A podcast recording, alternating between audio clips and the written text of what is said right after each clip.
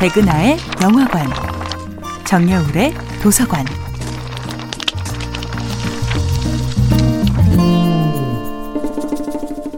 안녕하세요. 여러분과 아름답고 풍요로운 책 이야기를 나누고 있는 작가 정여울입니다. 이번 주에 만나고 있는 작품은 수전 손택의 타인의 고통입니다.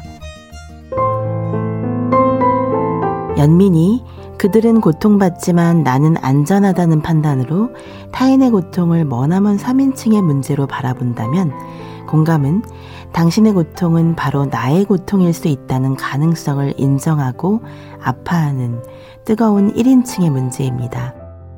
내 작은 고통에는 집착하면서 타인의 큰 고통에는 무감각해져 버린 현대인은 연민을 넘어 공감의 능력을 회복해야 합니다. 저는 타인의 고통을 통해 심각한 영혼의 불감증을 치유할 수 있는 뜨거운 지성의 필요성을 절감합니다. 심리학자 메슬로우는 인간의 욕구를 다섯 단계로 설명하는데요. 인간은 생리적 욕구와 안전의 욕구를 다 채운 뒤 마지막에 예술을 갈망한다고 이야기합니다. 그런데 정말 예술은 의식주를 비롯한 기본적 욕구가 해결되어야 비로소 느낄 수 있는 고차원의 자유일까요? 저는 아니라고 생각합니다. 심지어 이 욕구 단계 이론에는 예술을 통한 자기 표현의 욕구가 명시되어 있지 않습니다.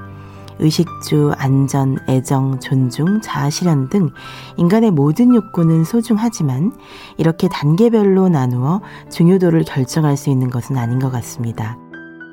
저는 우리 존재의 가장 밑바닥에 예술을 향한 열망이 물처럼 공기처럼 흙처럼 깔려 있다고 생각합니다.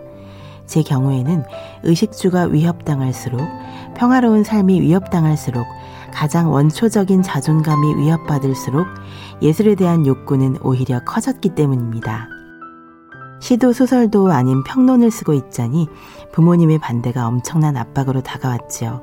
바로 그때 나는 과연 무엇이 되어야 할까라는 고민을 내가 어떤 삶을 살아야 옳은 것일까로 바꿔준 사람. 그가 바로 수전 손택입니다. 세상을 더욱 뜨겁게 사랑하고 싶은 꿈, 내게 잠재된 무한한 에너지를 이 세상과 사랑에 빠지는 데 쓰고 싶다는 당찬 꿈을 갖게 도와준 사람, 그가 바로 손택입니다.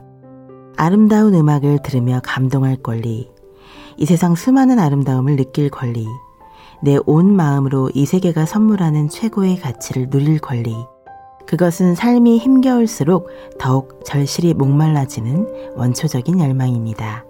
정야울의 도서관이었습니다.